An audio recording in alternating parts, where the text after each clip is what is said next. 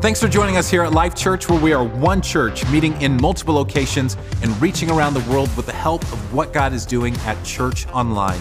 If you ever have any questions or you'd like to learn more about us as a church, you can always check us out online simply by going to life.church. And we'd love for you to stay connected throughout your week and everywhere you go with the Life Church app, available wherever you download your apps from. Coming up in today's message, we'll see that when we put God first with our finances, it helps us realize that God is a God of abundance and opens the doors for Him to do more than we could ever ask or imagine. And today, we'll see why in part two of This Is What We Do. Hey, I'm just curious who's a little bit excited to be at church today? All of our churches. Um, I want to tell you Next week, I have a message for you I've already prepared that I promise you it will build your faith, it will inspire and motivate you. We get to be a part of something amazing in our church. Today, I want to do something a little bit different. I've actually asked one of our pastors to preach today, and I want to tell you why. Because this pastor lives this message out, uh, unlike just about anybody I know. His faith for this topic is very deep and very, very real. He's married to an amazing woman, Cindy. They've got a fantastic story. He is uh, one of my very close, close friends, and he's one of the best pastors I know. Would you put your hands together and please help me welcome Pastor Chris Beall?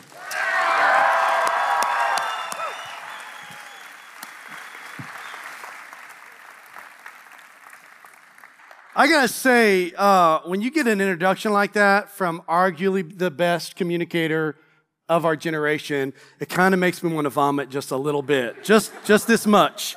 Um, uh, Craig is my pastor and has been my friend for 15 years, and um, we know him as a great communicator, great leader. From the seat that I sit in, uh, he is a far better Christian and follower of Jesus than all of those other things, and um, I think, man, where would we be if they had not answered the call 21 years ago to start this church? Can we show Pastor Craig and Amy some love today? Love you guys. The only part of my life he has not influenced is my philosophy of childbearing and procreation. I only have three boys, so I'm, I'm an underachiever according to the Groeschel standard of six. Uh, so, all of you at all of our campuses, uh, network churches, and those of you with us at church online. Um, thank you for being with us today. We are all family. I want to ask you a quick question, and it, you have to be honest. How many of us, how many of you love stuff? Come on. Who loves stuff? Raise your hand. Be honest. I, I am a recovering stuff addict. I love stuff. I like buying stuff. I get excited about things that I see on sale that I've never thought before that I needed. Anybody ever feel that way? One of the worst things that's ever happened to me ever is this right here. This has been terrible. So, so, no, don't clap for that. So, two day free shipping to your door. It's so easy. And then, so you, you know, it becomes easy to buy stuff. And then, like, there are times that I want to put something in my cart and just think about it. Do I need this? But I accidentally clicked the one click purchase button and then I've already bought it. And so it's like, well, it must have been God's will for me to have it. So in 66 books of the Bible, from Genesis to Revelation, God talks about the topic of money and possessions over 2,000 times. 2,000. Is God obsessed with this? Well, let me, let me put it to you this way. Um, those of you who are parents, think back to when you had your first kid and they were born and they were perfect and every other kid kind of paled in comparison. And then something happened around the age of 18 months and you discovered that they were a wretched sinner. So, so it typically goes like this they grab a toy, there's some other kid somewhere, they grab a toy, and a word comes out of their mouth, and the word is mine. The first glimpse for almost every human being of sin is the sin of selfishness. And God speaks about it over 2,000 times. 2,300, I believe, is the accurate number. I believe that our God knows that the number one thing competing for your heart is money. and stuff.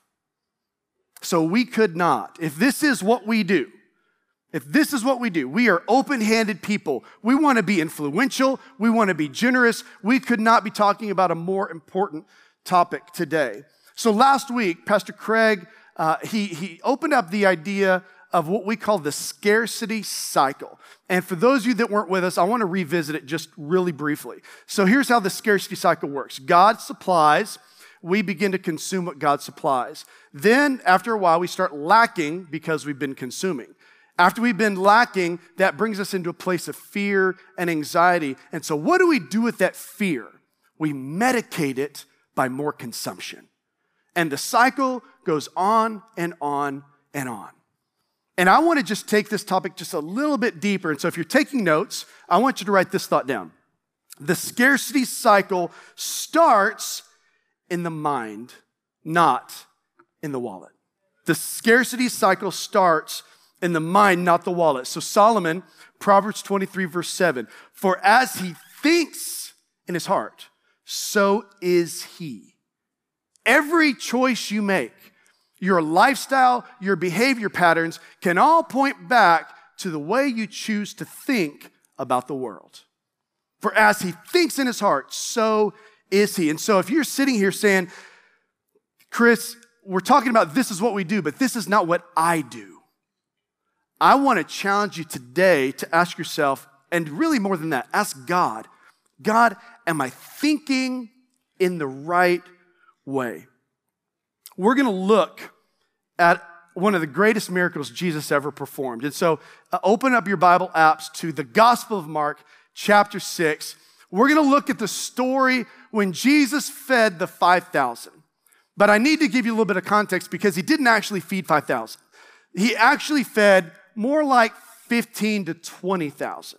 So is the Bible lying? Of course not. Um, in the time of Christ, Jews, whenever they counted crowds, they would only count adult men.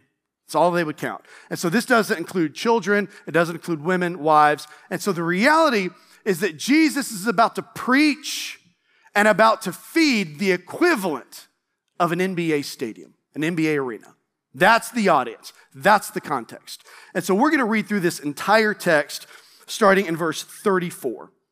So when Jesus landed and saw a large crowd, he had compassion on them because they were like sheep without a shepherd. So he began teaching them many things. By this time, watch this. By this time, it was very late in the day. So the disciples came to him and said, uh, This is a remote place, they said, and it's already very late. Wow, would you look at the time? Um, hey, Jesus, send the people away so they can go to the surrounding countryside and villages and buy. Everyone say buy. And buy themselves something to eat. I can just picture it. Peter comes up.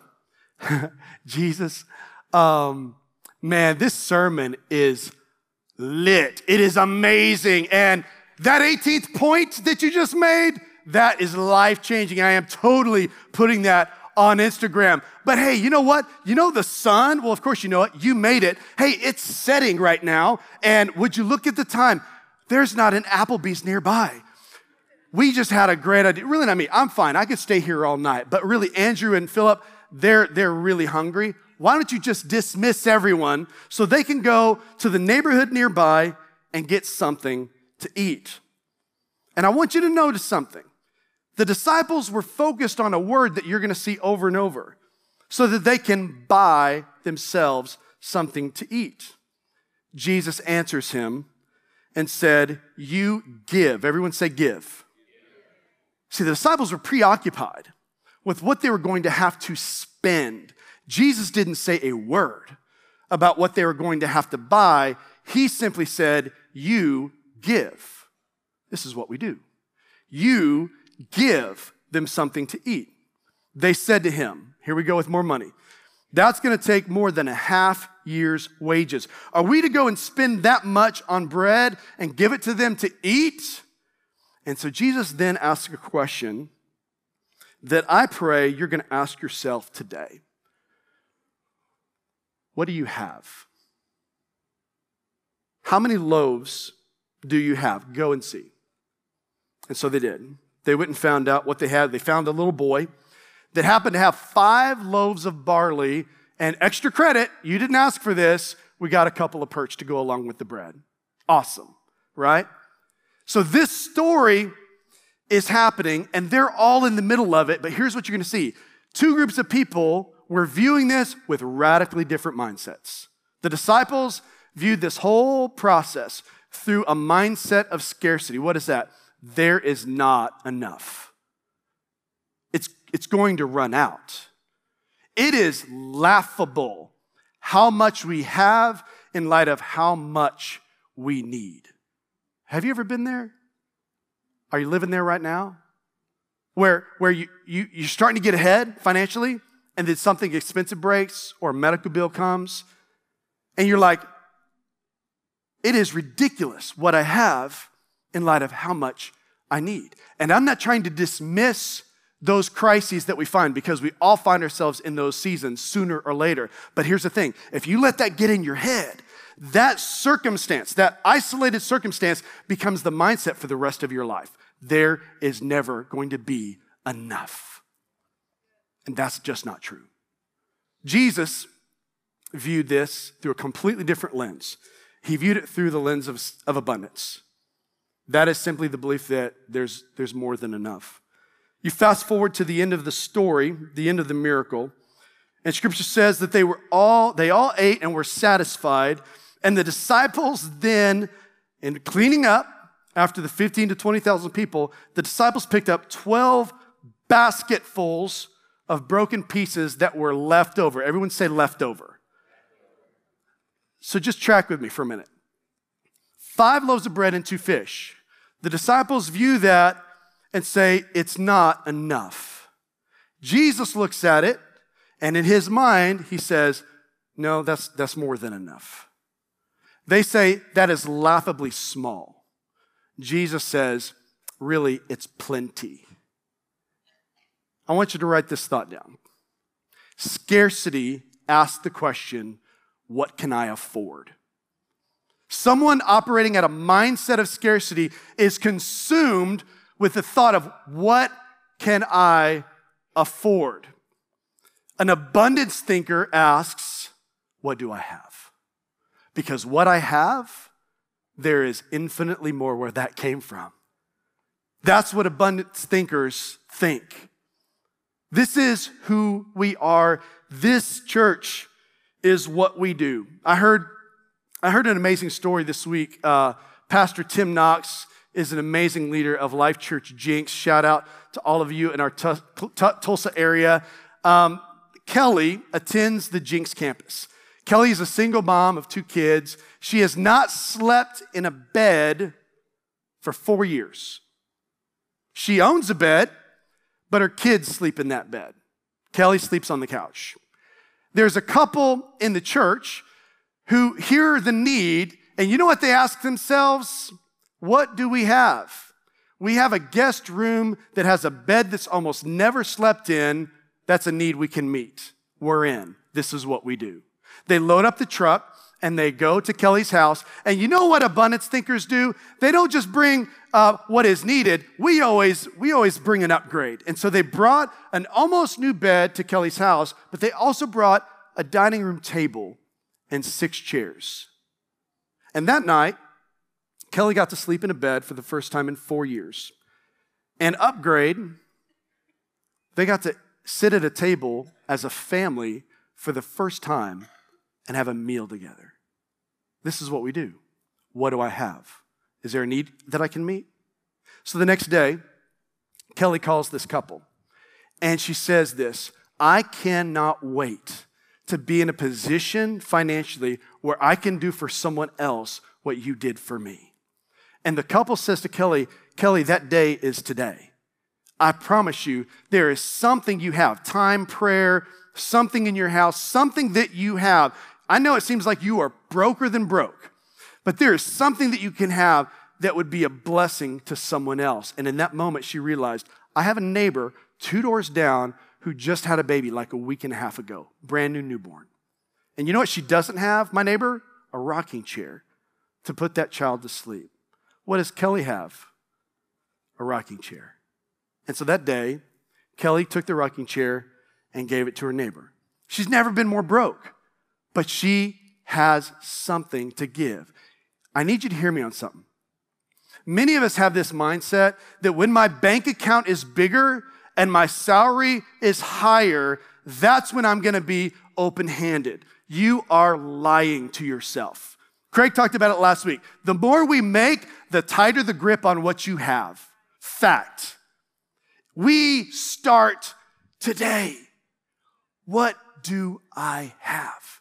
God, everything that I have is yours. Use it in whatever way that you want. Here's the thing the disciples and all these people were around Jesus. And when we get closer to Jesus, we realize this, he completely redefines what can be done with a little. In fact, I want to do an experiment. Um, this is $1. George Washington, $1. Is this a little or a lot? It's a little, right? This is ridiculously small. What, what could we buy today with this dollar? Um, a Dr. Pepper, maybe, a can of mint. Some of you might need that. Uh, what else can we buy? What can we buy at a movie theater with this dollar? Nothing. Highway robbery. Uh, wait till it comes out on video, whatever. But, but here's the thing what if this wasn't insignificant? What if it was more than, than ridiculously small? So here's the experiment. It only works if everyone participates. Um, for those of you at our open network family, uh, your pastor is going to give you instruction later on in the service, but this is just for our Life Church physical campuses and those of you at Church Online. In the next 15 minutes, I would, I would like to ask you would you consider giving $1 over what you normally would have give this weekend? Just $1. Just $1 more. Just $1. If you give in the app normally, do that. If you give in the bucket when it's passed, give that way. You can give via text message. We call it smart giving. The number is on the screen. But here's what's going to happen I believe God wants to redefine for us what can happen with what seems ridiculously small. So, as Pastor Craig comes and wraps up our series next week, which I will tell you, you will have more vision for our church next week than you've ever had before, and you will be more proud to be a part of it than you've ever felt before. And so next week, Craig is going to unpack via story what God does by simply giving something so insignificant as $1. Here's the deal if you live with a mindset of fear, scarcity, there's not enough, I'm gonna run out, your life will be marked by fear and anxiety. And that is not God's purpose for you. It's not. Jesus said it himself, the Gospel of John, chapter 10, verse 10. The thief comes only to steal, kill, and destroy. But I came for a different purpose, Jesus said. I came that you may have life and have it more abundantly. Everything about the nature of God is more than enough. It is extravagant. It is abundant. It is His nature. Therefore, the life of His children, adopted into His family, have to be lives of abundance, more than enough. So, why do so few of us experience it, honestly? Why? How do we experience this life of abundance? I want to talk about just two things for the rest of our time about how we can experience God's abundance. Um, there's many other ways, but I just want to talk about two for the rest of our time. So if you're taking notes, first thought, write this down. God multiplies what is blessed. God multiplies what is blessed. Mark 640 through 41. So we're feeding the 5,000, right? So they sat down in groups of hundreds and fifties, and he took the five loaves and the two fish, and looking up to heaven, what does he do? He blesses the food. The blessing of God over anything in our lives is a powerful thing. Well, how does that relate to our finances? Here's the thing returning the tithe releases God's blessing over every other part of your life. Returning what is not yours and never has been yours. To whom it belongs, God, the tithe is holy and set apart. It belongs to me, says God. Returning it to the one to whom it belongs releases blessing over every other part of your life. And I want you to see, I'm going to look at the same passage that Craig looked at yes last week through a little bit different lens. Malachi 3:10. Now here's what I need you to know. Malachi is a minor prophet.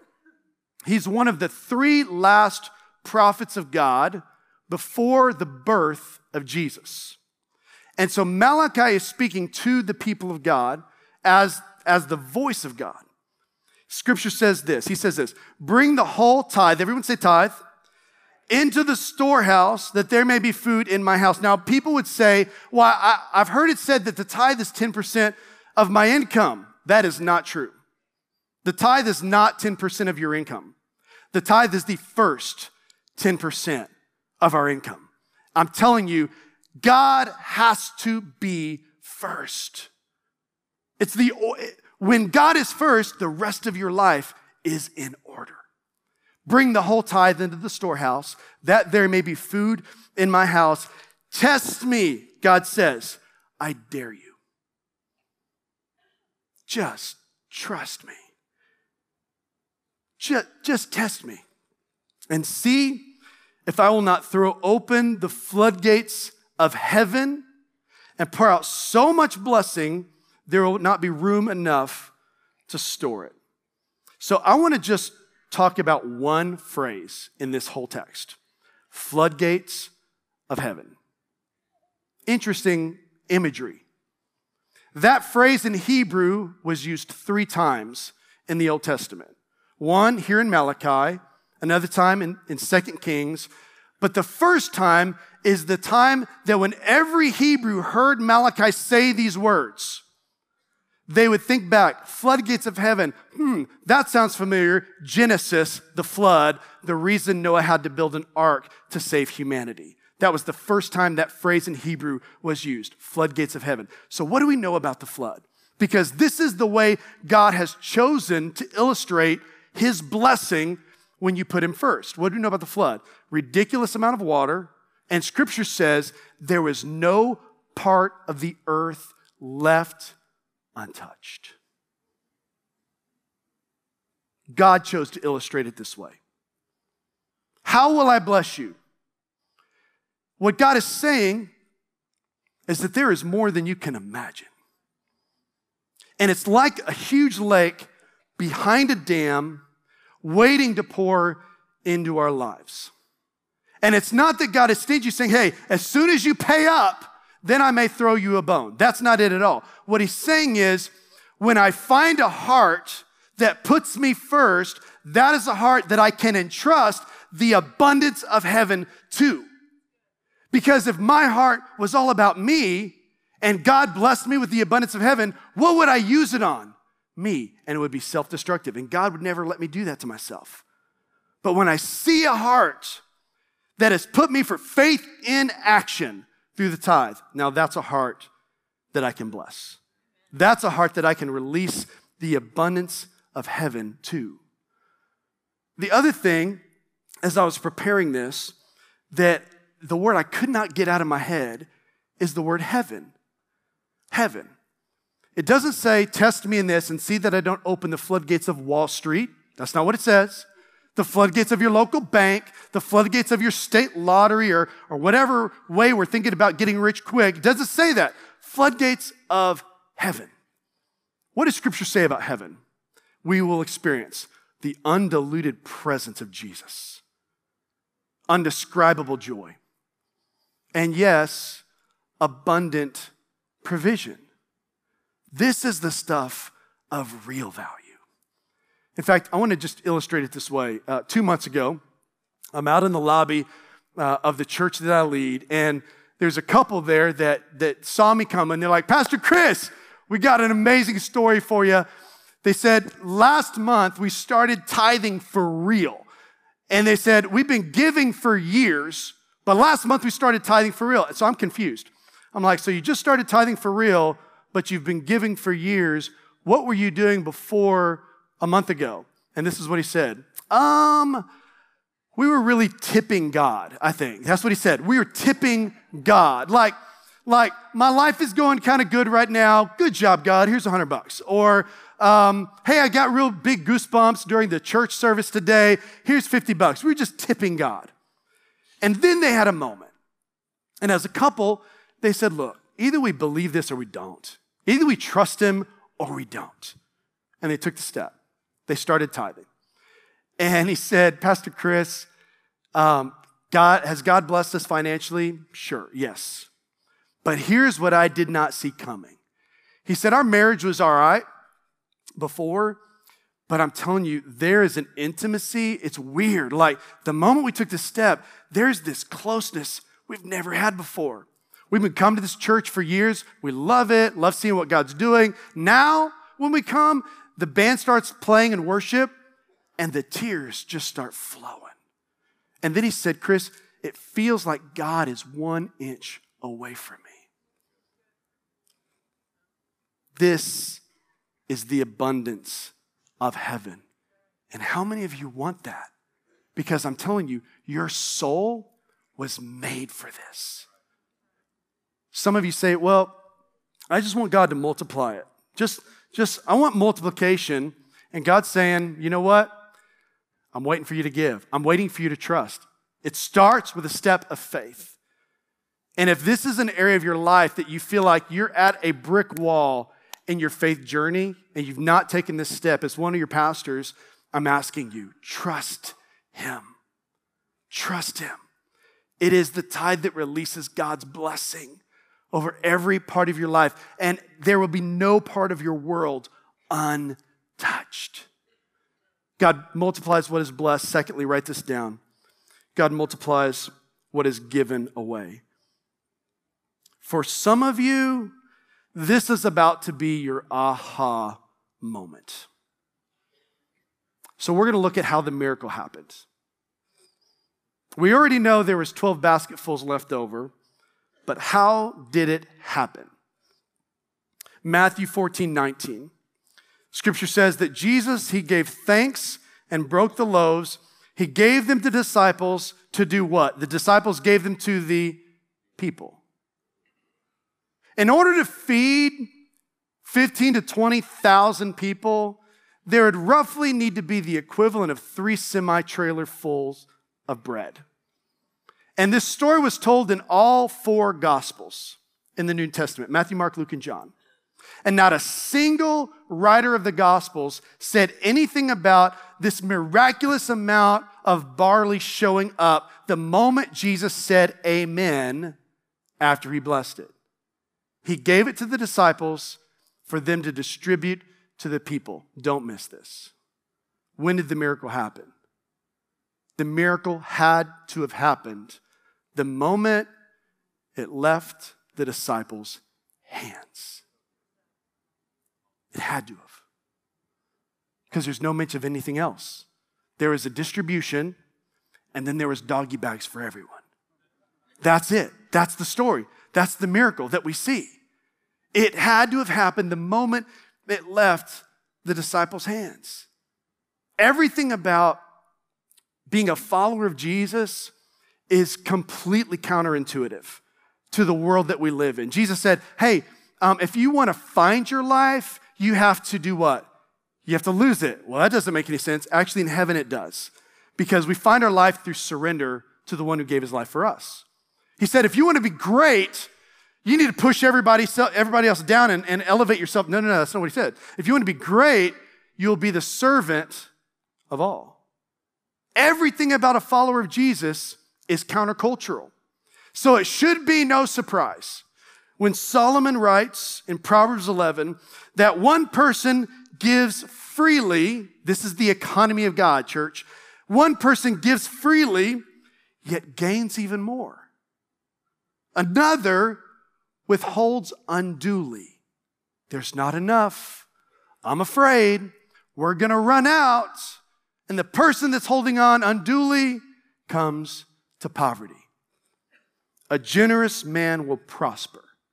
He who refreshes others will himself be refreshed.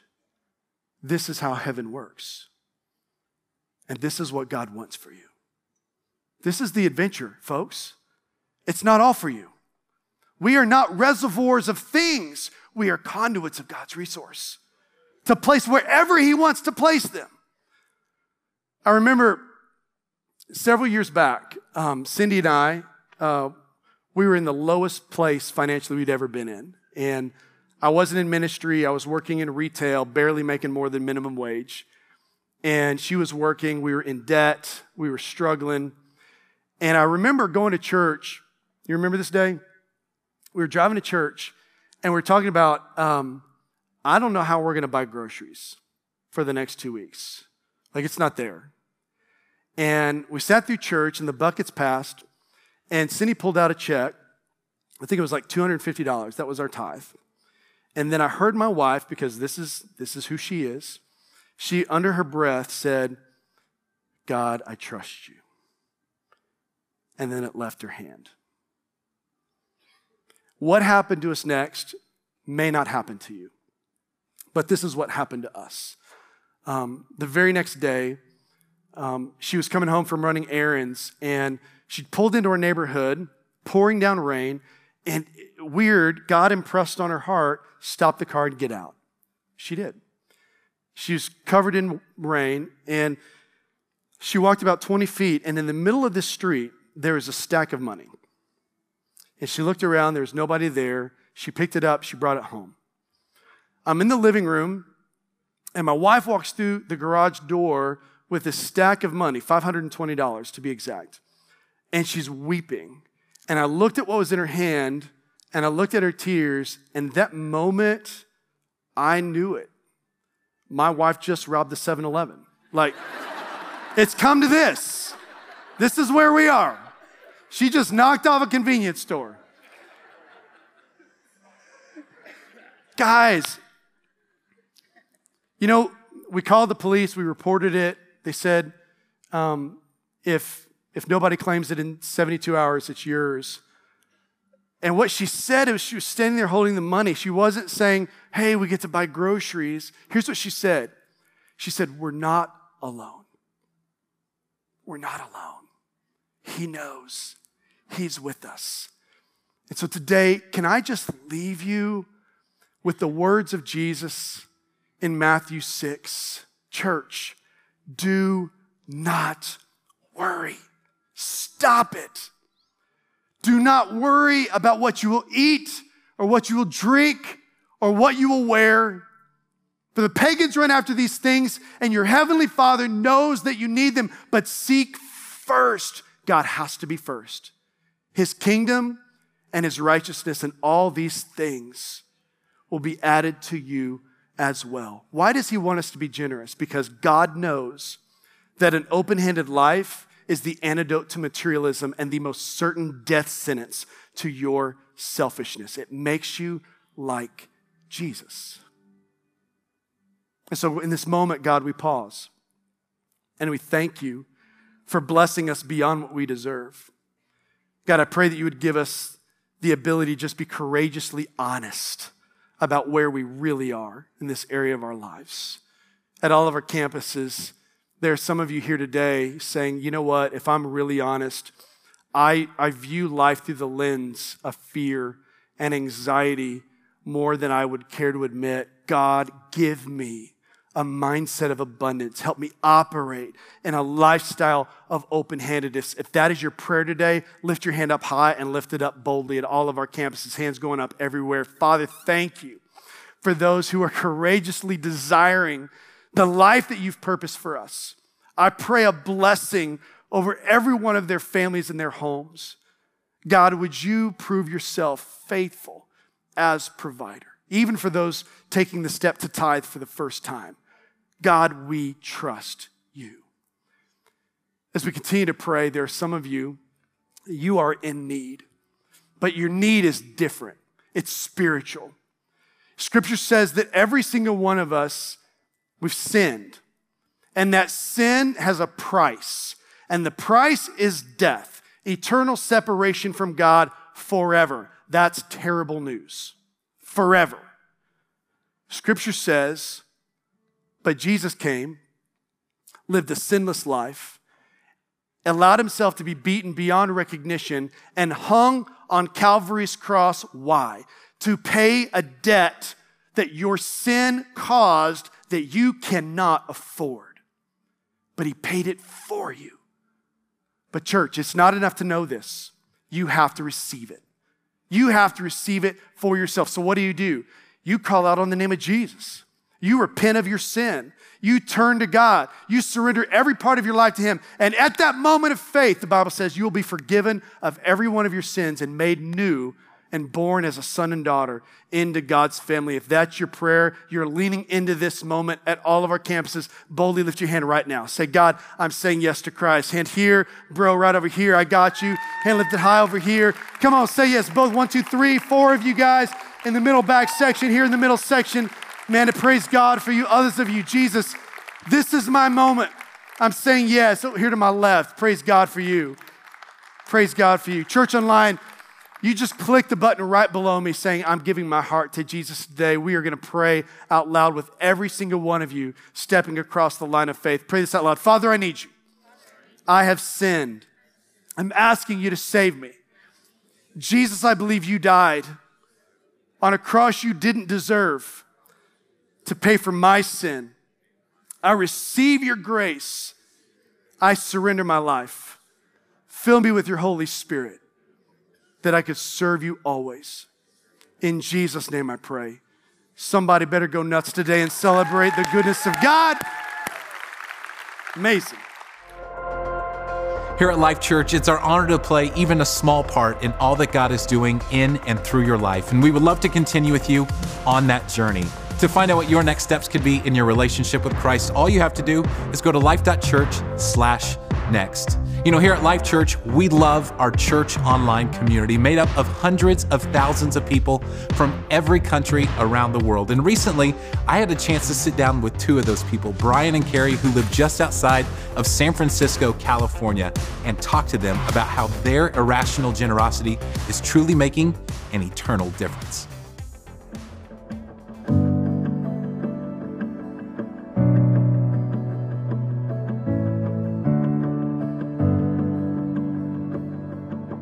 Brian and Carrie, thank you so much. Yes. You're part of our Church Online family. You guys are not only a part of our Church Online family, you invest in it. You invest it with your time, you invest financially. We say a lot of times to people like you, we say thank you. But more than me saying thank you, more than our church saying thank you, we actually have some people that want to say thank you themselves. I'm going to leave these Oh for my- you Oh my God. to go ahead. There's some thank yous uh, from our church online community that we'd love for you to, to receive. Oh, you want to open them now? When I first came to church online three years ago, I felt unloved, unwanted, and worthless. In order to be able to open my heart, I had to be accepted for who I was, and I needed to feel safe. When the time was right, I surrendered my life with all my deep, dark secrets. The suicide attempts, the drug and alcohol use was all in my past. He forgave everything. Thanks to your generosity, Brian and Carrie, not only did I find a place that that loved me when I felt unloved, but a new family, a best friend, and most of all, God. At Life Church, we say whoever finds God finds life. I mean, every month it's not a question. First of the month, you know, when we get paid, we give because this is what we see happening. So many times we can say, and you can see the hands raised, you can see the numbers go up. But behind every number is a name. Yeah. Every name has a story. Thank you for living out what it means to be a fully devoted follower of Christ and helping others find the same.